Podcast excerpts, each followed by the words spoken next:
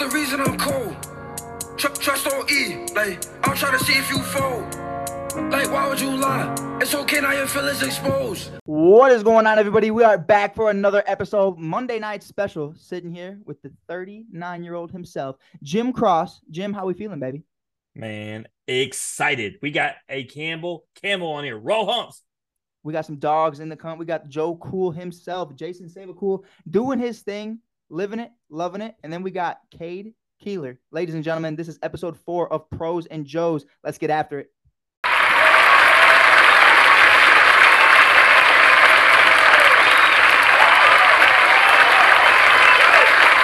What is happening, ladies and gentlemen? We are back for another episode, episode. Whew.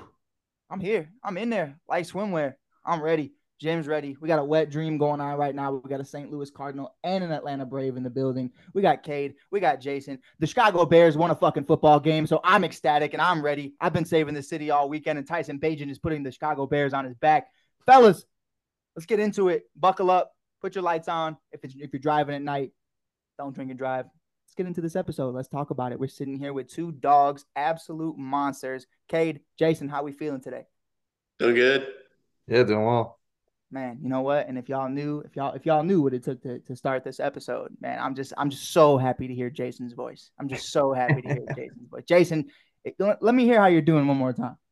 I'm doing good. I'm doing good. Oh, Audio this is works. nice. Mike, we're- is it- now we're is in a it good the- spot? Is it a little depressing that we don't have Legos to start this episode? You know, our last guest just happened to have Legos in the background, and Mike just really needed to see them up close in front of the camera. And now Well, I I've- thought about building them all week. I've never I never had Legos. I've never played with Legos in my life, so I've only heard stories about mythical Legos. You know what I mean? So I thought they were I thought they were pretty cool, man. We didn't we couldn't afford Legos. He had like a space station, bro. He had the like big giant.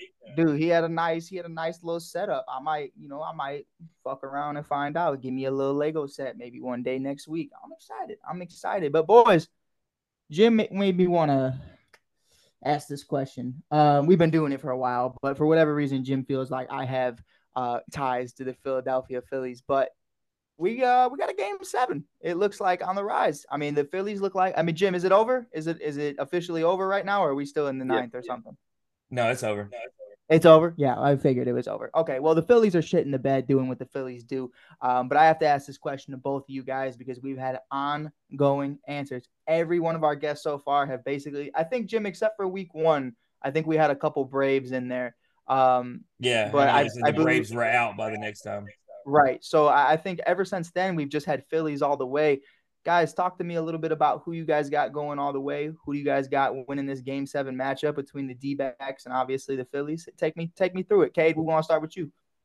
Uh, I think it's hard to lose there. So I have the Phillies winning Game Seven, especially Game Seven in Philly. I feel like that's really, really hard to uh, not win, um, or the city might burn to the ground. Um, Mm. But I think both the Texas teams might might give them a run for their money because they don't get home field advantage, especially against the Astros. So I think they're good in the CS. I don't know how they're going to do in the World Series. Mm-hmm. Mm-hmm. Jason, how are we feeling, man? Phillies Nation? I'm, I mean, I'm a Yankees fan. Uh, actually, I'm sorry. Yeah, yeah. It's a, it's been a brutal year, but um, but yeah, um, probably the Phillies. I mean, honestly, I just don't. I don't want to see the Astros win it again. Like, I'd love, I'd love to see Rangers versus Phillies, and at that point, I'd be okay with either If one. I'm dropping my money, it's the Astros are going to win it again. Right. But I, I do I want to pose this question to both of you guys now. Are these two game sevens going to be more exciting than what the World Series is going to be potentially? Yes.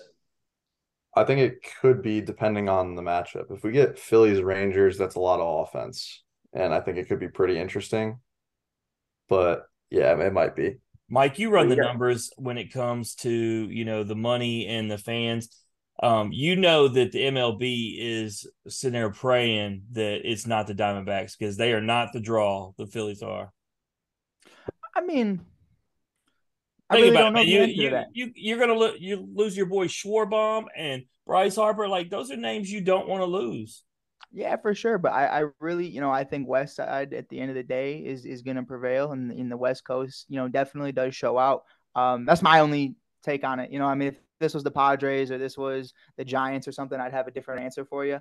Um, or even I was gonna say Anaheim, but I'm not even gonna, I'm not even gonna do that. They'll never But, um, be there ever. Yeah, I'm just I'm not even gonna I'm not even gonna lie publicly to people about that. Um, but I you know I just I don't know what the draw is with the Diamondbacks. We- I just in my lifetime I haven't seen them enough in the postseason, so I think um I think they could have a good market, but you know Philly dancing on my own, Schwarber, Harper. I mean it's just it's just a Okay, little. Cade, let me ask you this question first. And this is Mike's segment, but I gotta know. You know, we were me and Daniel were having this discussion on our show.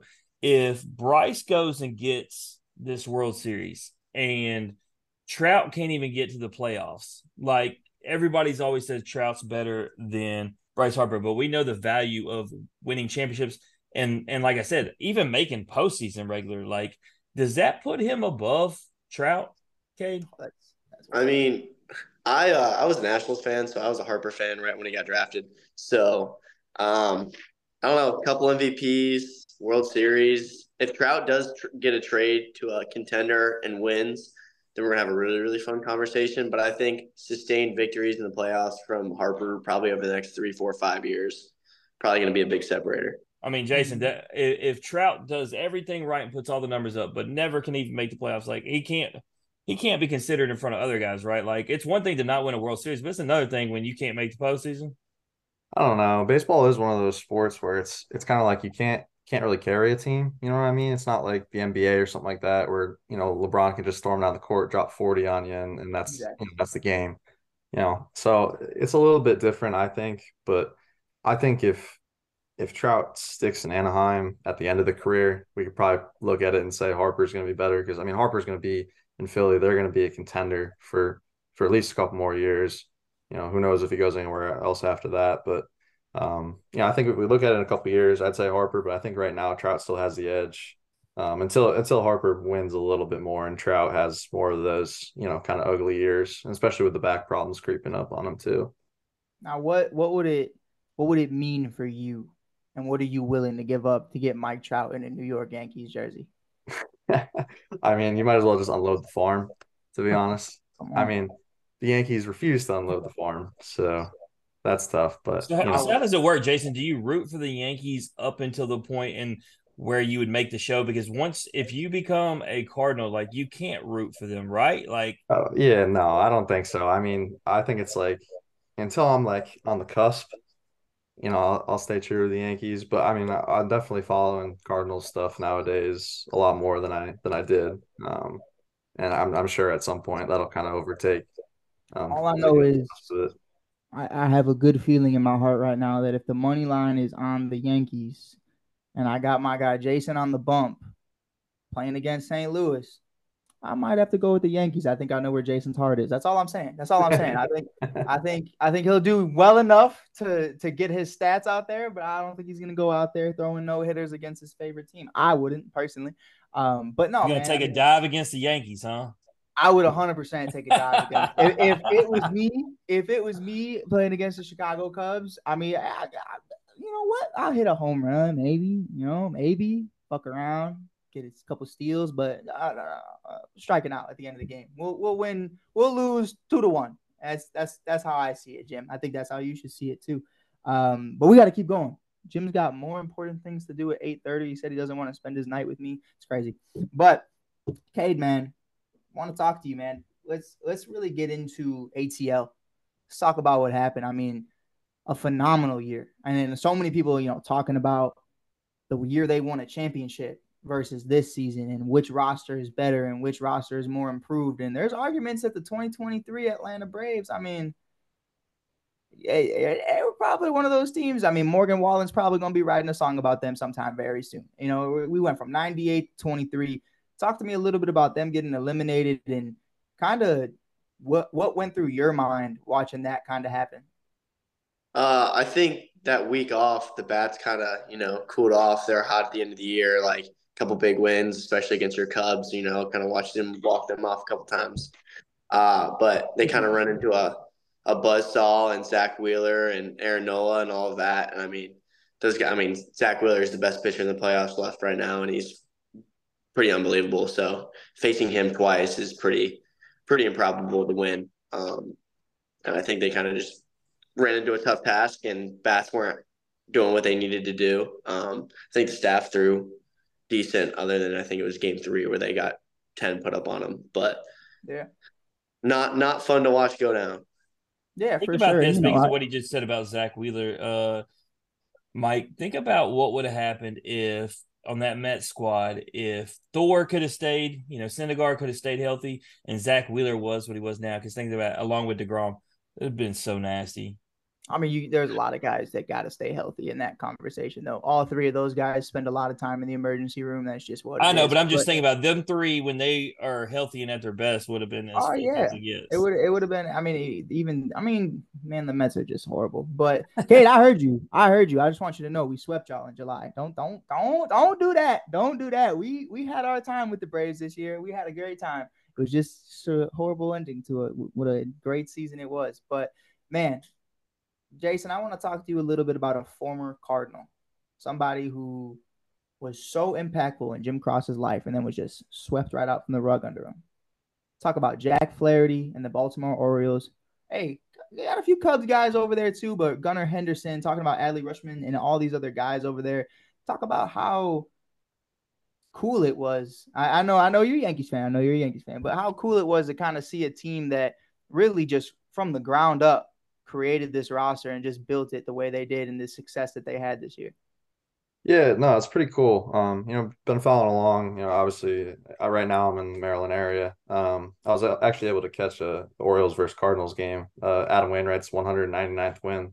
That's Uh, tough. caught that at, at Camden Yards, which is pretty cool. But um, you know, seeing them in the division and stuff like that, it's been pretty cool just because of how bad they really were for so many years. I mean, of course, when you stack that many picks up year after year, you probably shouldn't be missing too much. Um, Anaheim. Did, No, did your did your girl get a ball? Did she catch a home run ball? Nah, uh, Tyler O'Neill threw her a ball. Oh, that's even better. Tyler O'Neill's my guy. That's kind of Yeah. one of my man crushes, bro. He's he's a beast.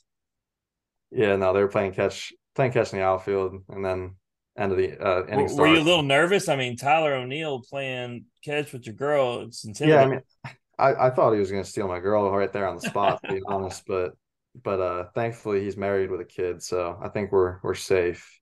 Wouldn't stop me. Wouldn't stop. I don't know. I don't know. personally, me personally, but I'm a demon. But man, like talking about that Adam Wainwright game though, I got a question because I'm ignorant. I, I I'm very ignorant. As a Cubs fan, I'm ignorant. I saw that man at the end of the season, guitar in hand, whole stadium. Like, wh- what was the significance of that, Jim? I need to know at from a Cardinals fan's perspective, like how? Because to me, I looked at that and I was like, part of my language, viewers. I looked at that and I was like, why the fuck is why the fuck is Adam Wainwright just singing on in the stage right now? But is there like is there story to that? Is there a background to that that I'm not I mean, I mean, I don't know why specifically in there. I mean, he does play the guitar and sing, and that's part of his his thing. But I I assume because he's legendary and can just kind of do what he wants on the way out the door. And the Cardinals, as you have pointed out, were twenty games back. Why not? Might be the most Gotta- entertaining gotta thing you see. Yeah, yeah, down the stretch might be the most entertaining thing you see. But I will tell you this: I did like seeing him um call games. I mean, that man was Mhm. especially talking about pitchers and the, you know, all the different things. Like he had to cor- correct them on, you know, what they were calling pitches as they were calling pitches wrong across the plate. Hundred percent, hundred percent. Jim, we got one more, and I'm gonna throw it to you. Um, we did talk about it a little earlier. Yadier Molina, bench coach, catcher's coach. What do- what do we got going on right now, man? Are you excited about this? I mean, this is this is big for you, man. This is a this is an icon coming back into the building. I Uh, think it's exciting for everybody but you. I think Cade and Jason would even agree the idea of a legendary Yadier Molina going in there. And we had guest Ed Easley, who was his backup catcher uh, in the Cardinals, also played for the Pirates, and now runs the biggest travel ball organization in the whole Mid South area. He said he learned more in the two years he backed up Yadi than he did in his entire career from top to bottom. And so if a guy says that, that's the kind of guy I want to learn from as a coach. Yeah, I mean, you know, it, and especially the key word there, not being the manager of the team. I mean, Cubs take notes. David Ross was just handed a job after going on Dancing with the Stars and showing the world he couldn't dance. But that's a whole conversation for a different day. I'm gonna let Jim take over while I sit in my Cubs woes because Cade just threw some Atlanta Brave shots at me that I haven't recovered from. All right, so Kay, man, let's recap Campbell. Uh, man, uh, Mike, one of the biggest blessings I did was interview Cade. I love Campbell's fans, dude. They are awesome on Twitter, amazing accounts.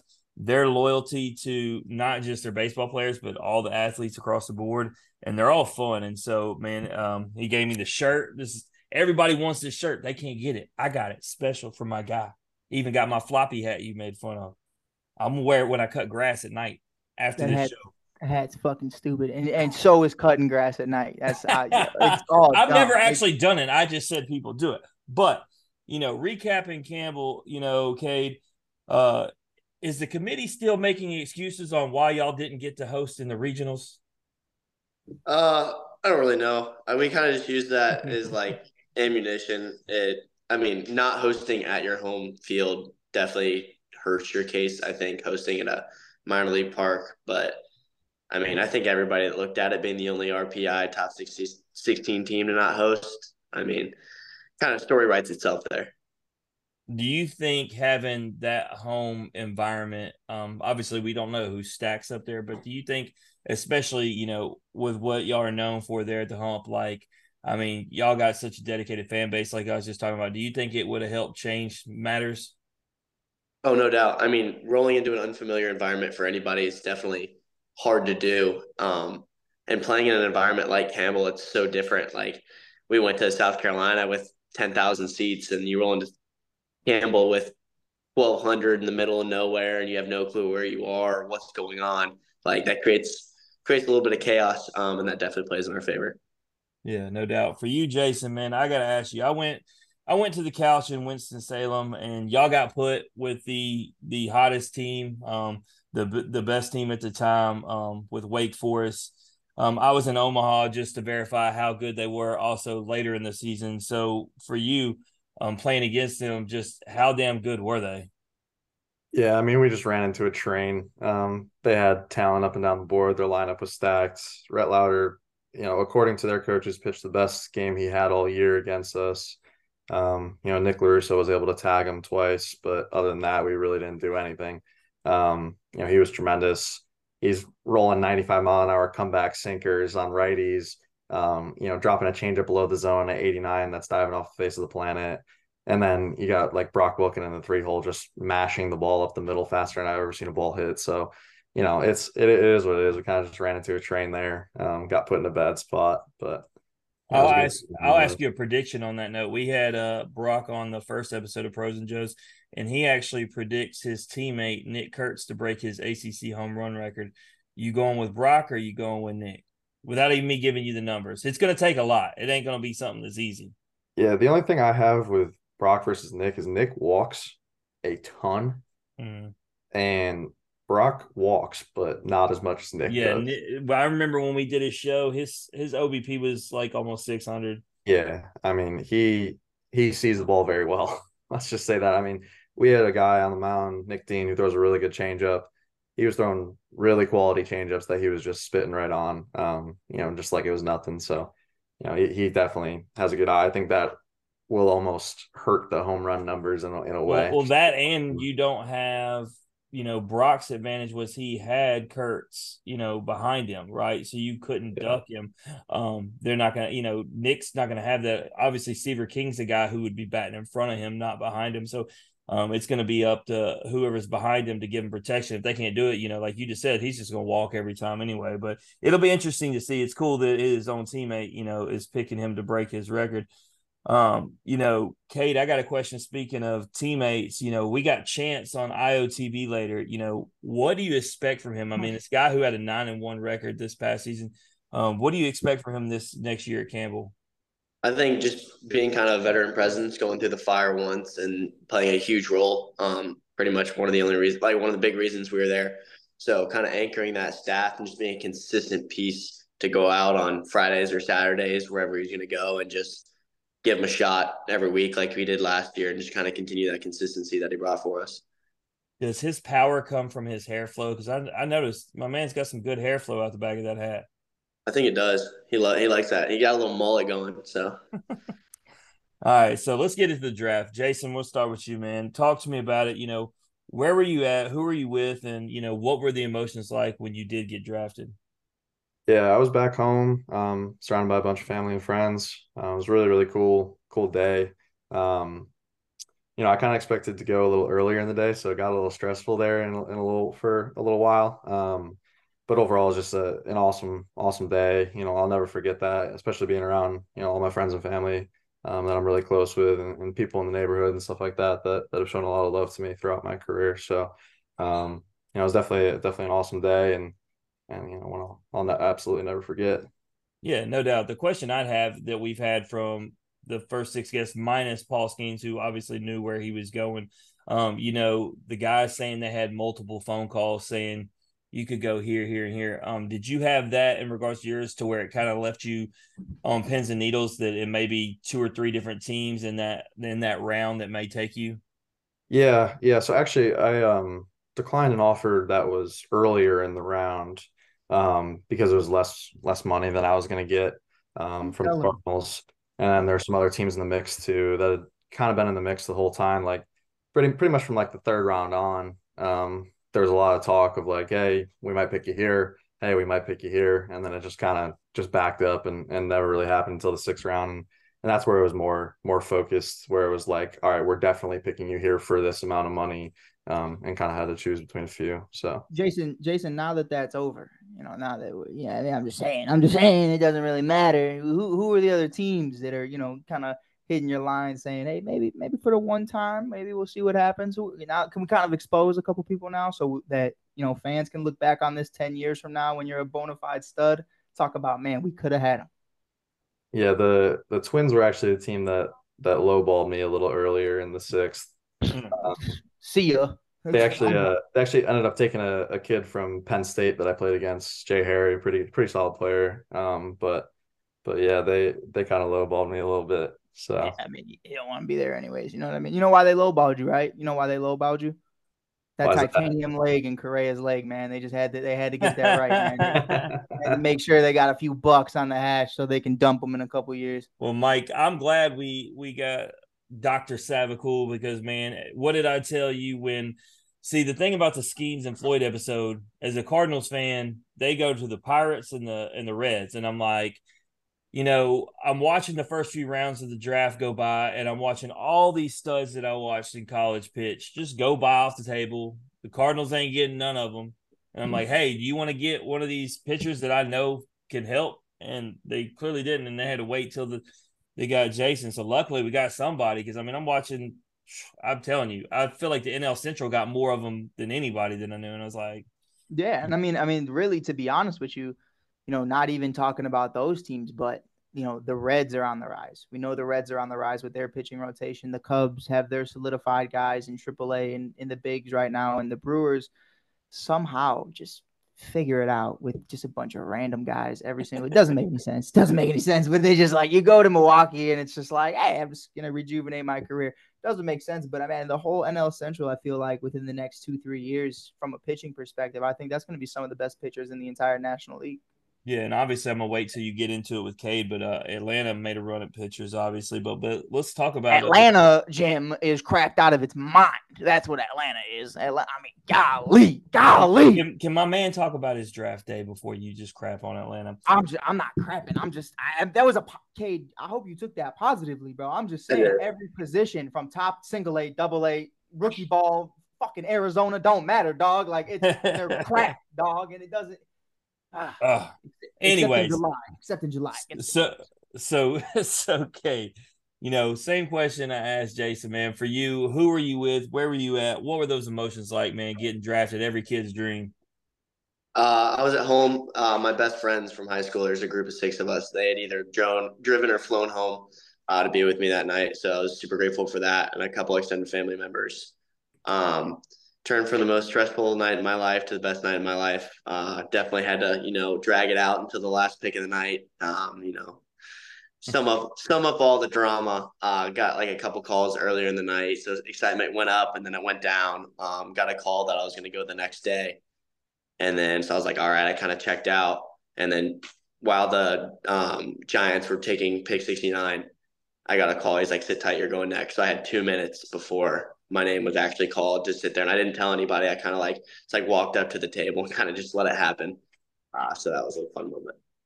Yeah, man. Uh, I, I imagine the uh, the stress. Obviously, like you said, the la- the last pick of the night. Uh, definitely some stress going on there. Same question I asked Jason. I'm not going to ask you to expose anybody like you might, but I mean, did you have a few other teams that might have reached out to you? Thought did you? There's a possibility you might go sooner.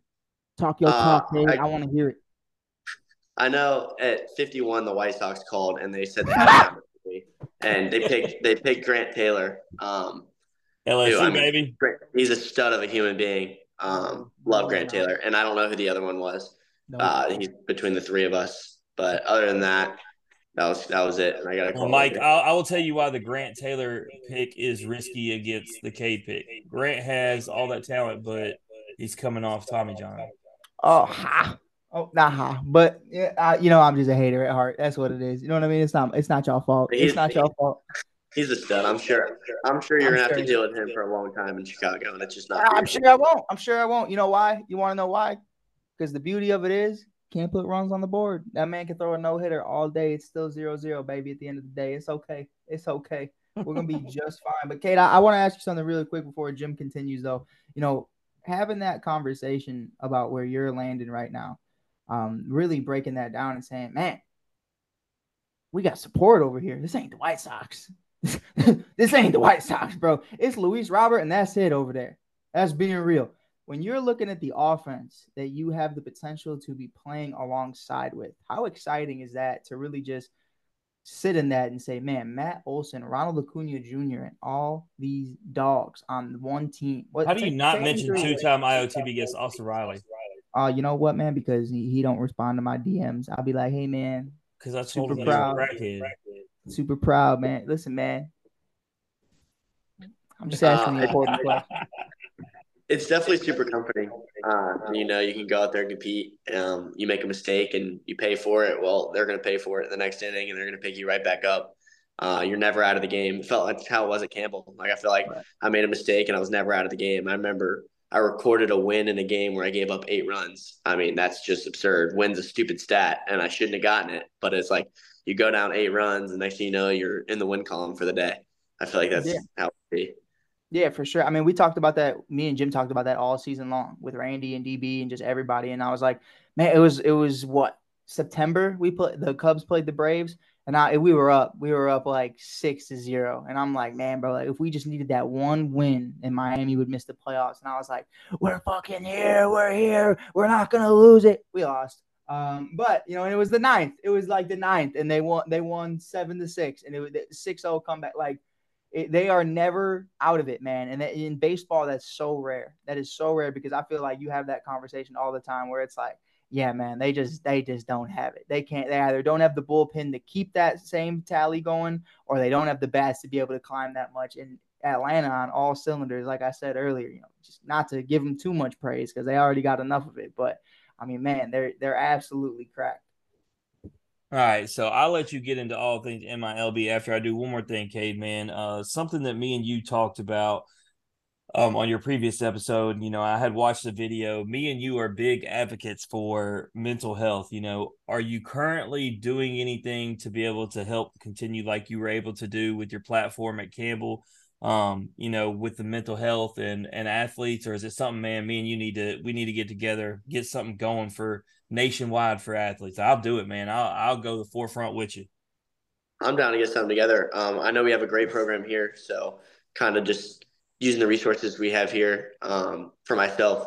But no, I mean, I'm I'm good for anything, anything that we can help spread the message and spread the word. Yeah, I think it's just becoming more and more active now.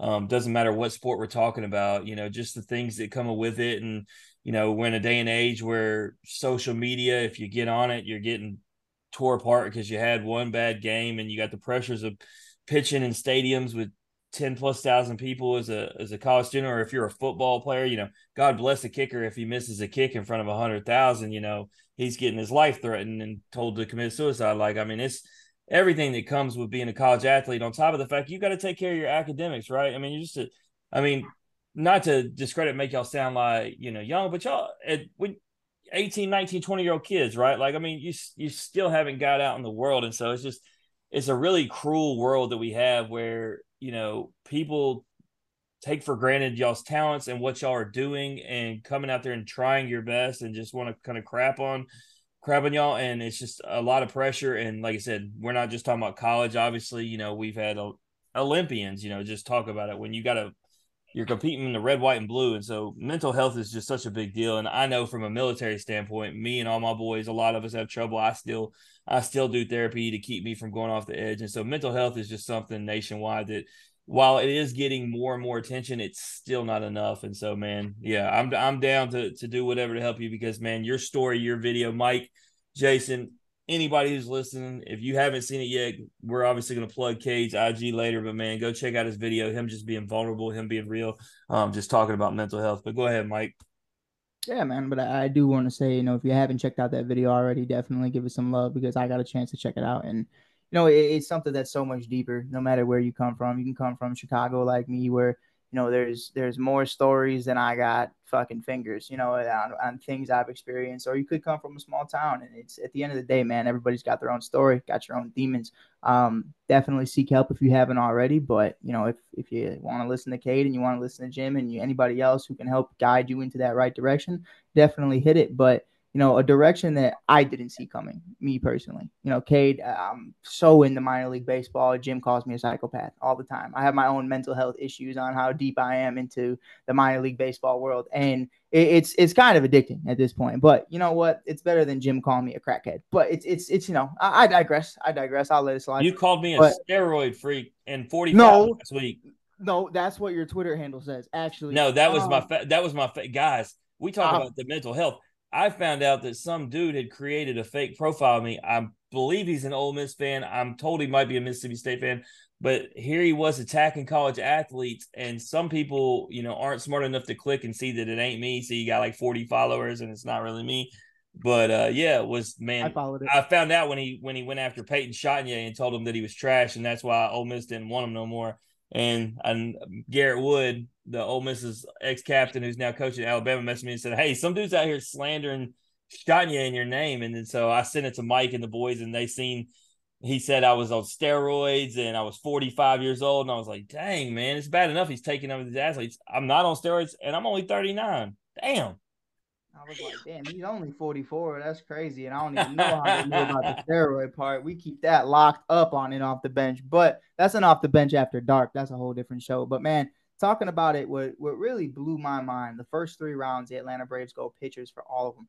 I mean, absolutely phenomenal to see them doing what they're doing right now, trying to build that up. The bats are gonna come. I mean, that's just we know they got the pitching staff. We know they got everything right now, but they're trying to build that consistently. So take me through for you, you know, not only understanding how serious they're taking it from that standpoint of we're not just satisfied with the team we have right now. We're trying to build something for years to come, sustain that longevity of it. You know, what was that like in the competition aspect of saying, hey man, I got I got a bunch of other studs on this team coming on the rise too. So how was that for you kind of taking that all in and just being able to contribute to this Braves organization? I mean, it's a lot of fun seeing Waldrep throw in AAA this year. I mean, dude threw in the College World Series, and next thing you know, he's still in a AAA game. Hot, like everybody talking about him going on a playoff roster and a playoff run. So that's super cool. Um, Hackenberg, the pick before me, um, him and I are super close and been able. He was my throwing partner, my pen partner. So like him and I kind of have a hidden competition. Like we never talk about it, but I mean, I know it's there. I don't know if he does. I might go over there and ask him uh, here in a little bit. But uh, like just being surrounded by so much talent, um, and then putting so much time and energy into us uh, as a staff and making sure the arms for years to come are loaded, um, and then being in instructs the top talent and all the top guys and learning and talking to them. I mean, it's just a lot of fun and you know, it's going to breed the best the best out of all of us. For sure, for sure. Now I want to talk to you about your single A stint because man, I'm reading the stats, I'm looking through it, and I'm just geeking. I'm not one of those money ball guys. I don't look at the the stats no one cares about, but I'm seeing seven innings pitched, eight Ks. I mean, talk to me a little bit about what that was like for you. You know, sitting there and saying, hey, listen, man, like I'm I'm trying to show out right off the bat, but you're not trying to do too much at the same time, kind of just playing your game to the best of your ability while also trying to, you know, fight for a spot on this team and showing them that they made the right pick. What was that like for you? Uh, it was a lot of fun. I mean, first outing, being able to go and be a part of a combined no hitter. Um, it's pretty pretty unreal for me. I remember I was lifting and our strength coach like slapped me. He's like, "Look, I'm like, what? He goes, look, and he points to the zero. I'm like, oh God, like I could get back outside. Um, but like throwing Hackenberg through the day before me, and he went out, and his numbers were just gaudy. I mean, they're I think he was five and two thirds with 12 Ks. So like seeing seeing that guy go out there and just absolutely dominate, it's like, damn, I got to go out here and kind of I got to follow that up. Um, mm-hmm. and then working on pitches and stuff that they had me working on in camp. Uh, just a lot of fun, kind of get the feet wet, understand how it's going to work. I mean, it was only two weeks, but kind of getting a feel for next year what I'm going to go through. Um, it's a lot of fun, and I think it prepared me really well. For sure. And I want to ask this question because I've been a center fielder my whole life, been in the outfield my whole life. Um, I always wanted to know from, especially in a rotational setting, kind of having that conversation, whether that's bullpen, whether that's in the starting rotation, you know, are you really paying attention to what the other guys are doing? Like I always think, like when you look at the big names, you know, when we're looking at, you know, for the Cubs, you got Jordan Wicks, Justin Steele, you know, Marcus Stroman, whoever, it doesn't matter are those guys paying attention to each other's stats? Are they trying to one up each other every single day, or is that kind of just like, hey man, I'm just playing my game. I really could care less what the rest the rest of this rotation's doing.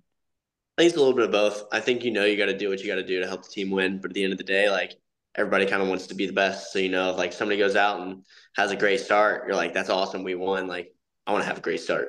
Uh, like Hackenberg go out and have a great start. I'm like, damn, like I want to do that. Like that dude just shoved. I want to go do that. Um, and I don't think it's trying to one up him, but trying to just like feel like you're contributing your weight. For sure, for sure. And then we talked to Paul Skenes, which I think was my favorite response to this, going from I mean, literally going from a championship level atmosphere to single A baseball, rookie ball, fall ball. I mean, talk to me about going from Campbell all the way to single A. Break that down, like the atmosphere, the vibe. Obviously, and I covered the Iowa Cubs, the AAA Cubs, um, for quite some time in Des Moines, Iowa. Cade, bro, I'm from the heart and soul of the Windy City. I never in my life want to go to Iowa ever again. That was, I mean, it was, but you know what though? Like to their point, they had a blast. They had a great time. So take me through what was that like for you? You know, you're all the way up here, and then it's like, okay, now we're back at it. You know, you, you get a you get a nice little crowd, but it's nothing to what you're used to. Um, I mean, I guess that's one of the best things that comes from Campbell. Uh, I think the attendance record when I was there was just over 1,200. So my first game in Augusta with 4,000 people there, I'm like, damn, like, this is pretty cool. Mm. Um, and I threw in down east on a two on a Wednesday, decent weather, and I think there's like 75 people in the stands. So it's it is just what you make it. I mean, you show up, you show up to the yard, you got to do it. You got a job to do, so you got to bring your own energy and create your own atmosphere for yourself. Um, I feel like my teammates did a really good job, kind of staying in it and being involved in the game, which was super nice and refreshing. For sure. And then my last one for you before we hand it off to Jason, man, just breaking down probably my favorite segment of all of pros and Joes and what we've been able to do on, on and off the bench is talking about the guys you want to pick the brain of or the guys you've already been communicating with. We can go big names. Obviously, we could talk Strider, we could talk Acuna, we could talk whoever you want to talk about, but you know, who's somebody that either this upcoming season or in the near future you're excited to just learn from, observe from, or just overall play alongside with? Uh, I'd say a couple. I'd say draft class wise, uh, Waldrep. I was around him for a short stint at USA, and that dude carries himself so professionally and it's such a efficient manner. So just kind of seeing how he takes care of himself. Big name Strider. I mean, I feel like the Strider comparisons have been flooding in for a year and a half now since he's really made a name for himself. They're kind of just seeing how he takes care of himself and uh, goes to his business. And then uh, a guy I've started to get close with, Owen Murphy. Um, he was drafted last year and being around him and kind of talking to him and it feels like he's I, I mean I'm a year older than him but it feels like he's got five more years of wisdom than I do just being here for a year. So uh kind of seeing how he takes care of his stuff is going to be really fun for me too. That's awesome man. That's awesome. And then Jason loving this kind of conversation. This is the conversation I want to have with you because I know the talent is there. I know the mentality is sharper than nine out of the 10 guys in the room, and the 10th one is you, man. Like, really having that conversation right now. Like, it was a struggle out the gate. It was a struggle out the gate, obviously, everything going on in the FCL. But I feel like that is so much better and that is so inspiring to have that kind of start because there's something to build on. There's something to build on. You get to see who you're going to become. You get to see what you need to work on to be the best version of you. I, hey, I'm all for it. If Cade's out here throwing no hitters, that's awesome. I love it. But what I don't like is a guy in single A out here destroying, like absolutely destroying then the power rankings, you know how you guys know how it goes. I talk to Jim about this all the time. Guys who fly through the rankings every single year. We love our guy Paul Skenes, terrified of how quick the Pirates are actually going to bring him up because I feel like you need to perfect yourself. So talk to me a little bit about what that was like for you, the early struggles, what you learned, how you adjusted, and really what it meant for you to be at this level. Yeah, no, for sure. Um, you know, I I kind of I got drafted um, the two months prior to that, I was throwing like a little bit, kind of just keep myself in somewhat decent shape to if they wanted to activate me, um, I could do it. Um, I didn't expect to be activated as fast as I did. Um, I was there for about like a week and a half. I threw two bullpens, no live sessions, and then I was just kind of ripped in there. Um, so that was definitely like kind of felt really sped up in that regard because you know the, the timetable was a little bit different and then there's just some injuries and, and some issues at the single A level. Um, and I needed to go up there and, and kind of help them out a little bit. Um, you know, obviously struggled a little bit. Um, mostly just like a little bit of control issues, didn't feel sharp. Um, but it's it's really good for me because uh, uh, and I was coming out of the pen too. Um, something I've never really done. Um, so I just but it was really, really good for me to kind of learn all those things. Um, you know, because at some point in my career, you know, maybe I'm I end up not being a starter um, or something like that. So learning how to come out of the pen, um, learning how to do things like that. You know, some guys make their start in Major League Baseball by coming up. Um, they get plugged into the pen late in the year. Mm-hmm. Um, they're in there, and then all of a sudden they crack the starting rotation a year or two after, and and they really start to make a name for themselves. So you know, look at a guy on the Yankees like Michael King. Um, you know, came up kind of as a starter, didn't do so hot got moved to the pen for a few years, and now he's going right back to the starting rotation. He's you know been, been lights out at the end of the season there. So um, it was really valuable to kind of learn learn stuff like that, like how to come out of the pen, um, kind of how to how to navigate that stuff, and and to struggle too. Like I've always said this, like failure is always a learning experience. Mm-hmm. Um, you know, I was able to really learn that you know I have to kind of shift my my pitch repertoire a little bit, um, just in how I t- throw to lefties and how to throw to righties um, certain pitches that I throw and, and stuff like that. So it's hugely beneficial. And it's gonna be really nice, you know, cracking starting rotation next year, getting into a getting into a groove, you know, being fully built up and ready to go and and and going from there. So yeah, most definitely. You know, a, a guy I want to throw the name out to, um, Adbert Alzolay on the Cubs. I mean, this man, I was at his first start, which was out of the bullpen, and then his first start, that was actually in the starting rotation very quickly after basura. I mean, that man was absolutely trash. I mean, it's just what it was. And now you're looking at him a few years later, and he is one of the top closers that we've had in recent years and one of the top closers in all of the National League. And, you know, I, I always say it like this, man. I'm not going to put you in a box. I believe you can control what you can control, but a dog is a dog at the end of the day. Reliever, closer, starter, whatever it is, a dog is a dog, and you're going to be that dog no matter what it is. And, you know, that's just something that comes with time. But, you know, something that is never gonna come with time, in my personal opinion, is just the minor league crowd. It's just not gonna happen. You know what I mean? They're always in the. I talk to Jim about it all the time. They're always in the most random of cities, the most random of towns. I mean, a town of five, and, and three of them are the guys who are on the team. You know, it's it's just wild, man. So take me through what's that like, man? Crowds in the ACC versus crowds in the FCL. I mean, really breaking that down, like I'm not trying to shit on any of it, but like it is such a roller coaster of of emotions to you know have that crowd back you up and kind of be that tenth man out there, and then man, we got we got a couple drunk guys in the crowds that have you know sleep in the parking lot. Like take me take me through it real quick. Yeah, no, I think that's the beauty of minor league baseball though, is it really separates you know who really wants it and who really doesn't. Um, you know, who really has the motivation inside to to go be the best version of themselves, even if there isn't a bunch of people in the crowd and, and try to move up the levels to to get people in the crowd. Um, so I think that's part of the beauty of it. Um, you know, I love playing in, in in big crowds, big situations. I've always been the guy for the big moment. Like that's always always been been my thing. Um, but what I've learned about myself is is just how to generate that without the external factors going on around you. Like how to generate that feeling of the big moment um, you know, when when it's all not flying around you. You know what I mean? So I think that's kind of the beauty and, and what you learn in, in minor league baseball, which I think eventually when you get to major league baseball and you got the huge crowds, it, will help you kind of slow it down. um, and kind of go the other way with it. So for sure, for sure. Now I have one very important question to ask you before I pass it to Jim, and then I have a decent question to ask you. The important one is I see the PS5 back there. Have you downloaded Spider Man 2?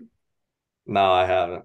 All right, what are we doing? What are we doing here, man? New York what are we doing you, with your Jason. life? New York needs you, Jason. What are we doing, man? Come on, man. Like, oh, it's you know what? You want the Yankees to have success, but do you want Venom terrorizing the city, man? You these are the important questions that you need to ask yourself. But the one I want to ask you, man, you know, picking the brain out of anybody in this organization, whether that's single A, double A, triple A, hey, maybe even Yadier Molina. Who knows what's gonna happen? Definitely not Willson Contreras, but that's a whole different conversation. Um, but man, who who are you excited to pick the brain of? Who do you want to spend time with sometime in the near future? Yeah, it was really nice um, this year in single A to pick the brain of Pete Hansen, um, you know, from Texas. He had a really, really good year in single A. Um, at the end of the year during playoff time, um, got thrown off the levels a little bit. Um, you know, he's he's really good influence, has a really good head on his shoulders. So it was really awesome to talk to him and, and get kind of close with him. Um, Max Rajcic, um, guy I've known for a while, went to UCLA. Um, I played on Team USA 18U with him. Um, you know, it'd be nice to to see him again. He was he was a you know couple levels up because um, he's been doing so well. But it'll be nice to see him at spring training, kind of pick his brain on on how the Cardinal system works and and what they like to see, things like that.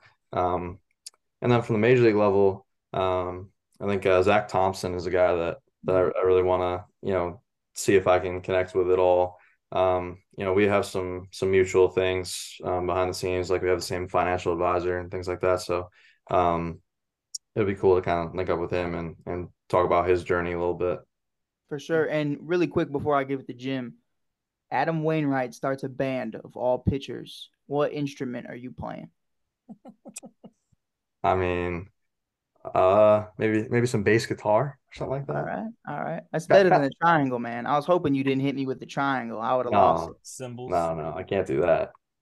I mean, he said he wanted to, you know, pick the brain of Tyler O'Neill until he started playing catch with his girl. So now he got wiped off the table. So I would too. That's a personal shot. I I'm good. Uh, Never again. Never again. You're not coming near my girl. You ain't invited to the wedding. Nothing. That's I'm good, bro. But anyways, guys, we are going to do just like we did when y'all on in off the bench. We are going to finish with a game called this or that. Y'all are familiar with how it goes. Um, but before we do, got to plug our sponsor, Chinook Seeds, eight flavors, mild to wild. I got to ask you right off the bat, Cade, have you had Chinook Seeds yet? I have. I was the sponsor for him. You knew that. I know, but I'm just I'm asking the question. you didn't have to say that because I wanted you to then say what your favorite flavor was. So I'm now I'm asking what's your favorite flavor. Uh, in small doses, the cinnamon toast is really good, but you can only have so many. Um, I like the hatch chili a lot. I'm a hatch chili believer. Yeah, no, I mean a lot of a lot of people like those. I, I am a, a an original. I'm an OG type guy, but I have the cinnamon toast because that's mine. Uh, a lot of guys are saying the parm. Uh, Ty Floyd, weirdly enough, likes the dill pickle. I don't know how anybody does. I hate to hate on any flavors that Chinook does, but just pickles. Uh, and maybe Jason says it here in a second if he's had them. Jason, have you had Chinook seeds? I have as well. I'm I'm a big original and ranch guy. Those are, those are two simple ones, but Well, and and the reason I know y'all have, but I just asked the question because people wouldn't know a lot of the reasons why. Specifically, they are the official sponsor of Team USA Baseball, and something in which y'all have done. And then obviously they're they're making the rounds. Uh, they're they were more out y'all's way than they are in the South. With you know, I'm getting them in Starkville and um and Oxford and Baton Rouge and all that. So trying to do that, but they were over y'all's way first. But yeah, I'm a, I'm an original cinnamon toast. If I was a coffee guy, they say if you put some the cinnamon toast ones in black coffee, man, it is phenomenal. So if y'all are coffee guys, try that.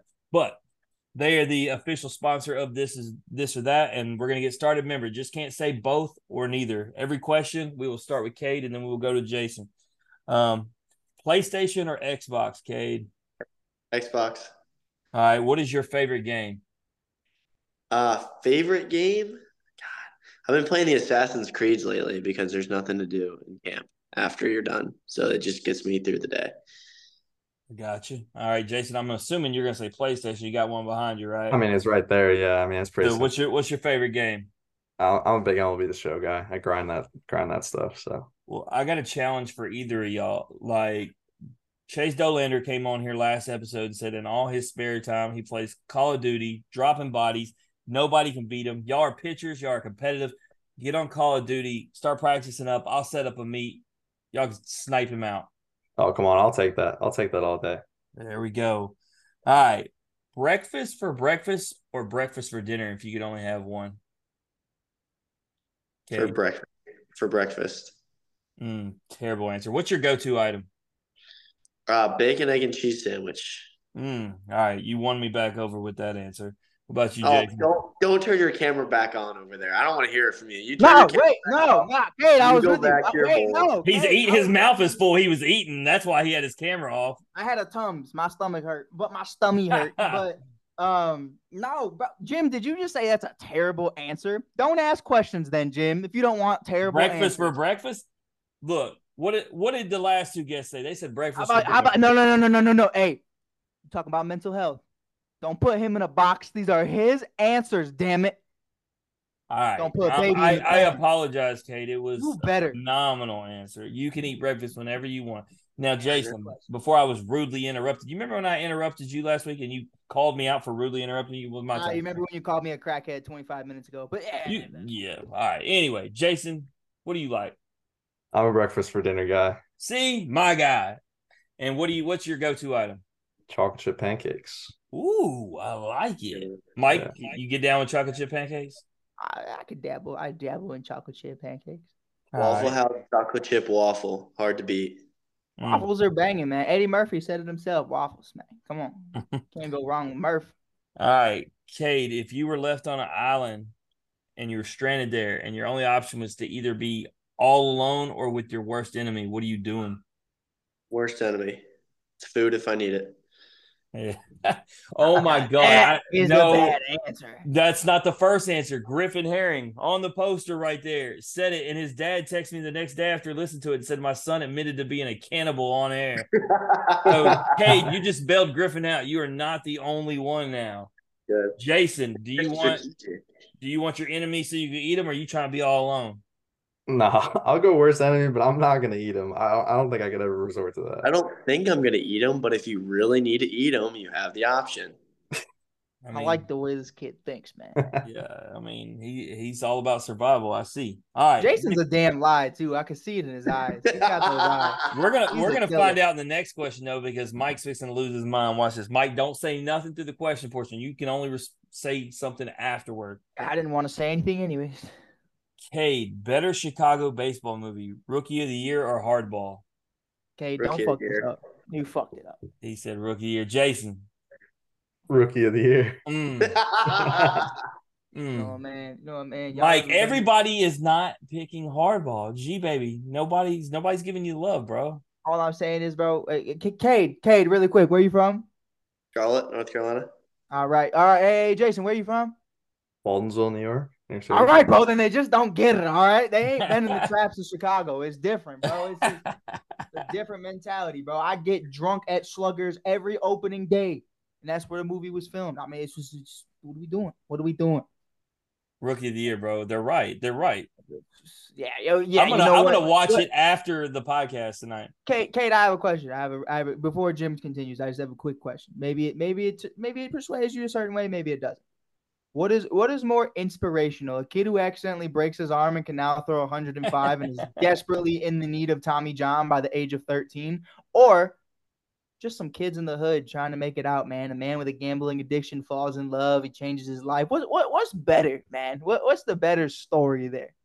I feel like you unfairly framed that question. It's about the perseverance of when your talents are taken away, you succeed in Rookie of the Year. Uh I'd still picking the hardball, but you at least got to give it a fighting key. I mean, if, if we're gonna do that, I would like I would frame the movie Trouble with the Curve against you, Mike, and how the Peanut Boy got Trouble picked up with by the the, Trouble with the Curve. got picked up by the Atlanta one of my favorite movies. Bro. Oh, we I mean, finally on the same is- field. I love that movie. It is a banging. Striking movie. out, I- hey, that the arrogant ass the whole time that they wasted their number one pick on. Oh, I like I you liked the I liked the fat kid. That was, I like that kid a lot. All I used to be the peanut boy. I remember. I remember what it was like to be the peanut. I was the peanut sweeper. Jim used to clown me all the time. all right. Own a massive yacht or a private jet, Cade? Private jet. What about you, Jason? Private jet, hundred percent. Lame. Massive yacht. I was a Navy guy. I like being out on the open water, but private jet will get you there ASAP, no doubt. What Mark Right. Cuban said. So this is the last question. It is similar to the one y'all both got, but it's different because it's framed differently now. Y'all have been drafted and was a different element. Would you rather lose all the money you have earned this year, Cade, or lose the memories of playing baseball this year? Lose all the money. Oh, he didn't hesitate. Jason, the same. Hundred percent agree. Yeah. There's there's no way you lose those memories. That's that's worth its weight in gold. Mike thing. Do I get the like memories me. from the night too? Does it just baseball memories or like the memories of everything because of baseball? Well, I just framed it as baseball, but I guess they'd all be tied together. It seems like y'all already sold. Y'all y'all aren't selling out for the money, clearly. I mean, you'll make hopefully just make a lot more some point in the future. I always just we always joke. We always say we'll take the money because we we got wives and kids and everything costs a lot of money. But if I was Ooh. y'all's age, you know, Who's got? I'm wife? talking about me and Daniel when we. Oh, huh? huh? You got kids Hold on. everywhere. You just don't know yet. You know, man, I- you know- Them phone calls are coming, bro. They're out there. They're out there. I just don't know them yet. But it's all right. But anyways, go ahead and wrap this thing up, Mike. Man, come on, talk to me. Y'all are still listening to this. If y'all are still here right now, we appreciate you. Definitely hit that subscribe button. Definitely leave a positive comment for Jim Cross's mental health. God knows he needs some positive Twitter comments right now or X, whatever you want to call it. But man, we appreciate you guys being on the show today. You can find these dogs on Instagram right now. J Cross 2146. J Cross J 2146. That is the only one. There is only one. There is no others. If it says anything about being 45, it's a damn lie. Well, It's when it comes a- when it comes to Instagram, you won't even find a picture of me. It's just all them. All I do is plug. I swear them. to God, I, I- I haven't even I haven't seen Sarah Cross in the longest. I mean, come on. Uh, But hey, okay. she's going. Hey, guess what, man? She's going to the Ole Miss uh, Memphis exhibition on Sunday. This will only be the third college baseball game she's went to me in the three and a half years I've been covering it. And you know what though? That's love because I know I know she could give a damn. Well, you know what? No, no, you know why she's going. Key word. Where does she go to school, Mike? Where does she go back to get her master's? bro. I don't even know. To be Memphis, bro. That's why she's going. She's going there to root against Ole Miss. listen, bro, y'all talk about college and I just, boop, you know, like it just is what it is. But you can find me at the shy dot kid. You can find Jay at JSAV16 and Cade Kuehler. I mean, he, clean as day. I mean, that's just what it is. But in case you got some spelling problems, it is C A D E K U E H L E R. Next week, we got Landon Sims and RJ Yeagerbaum. I mean, I'm excited about it, man. It's going to be a lot of fun. It's going to be tremendous. Jim, do we have a day on that? I believe that's Thursday. They no, mistaken. these guys started a trend.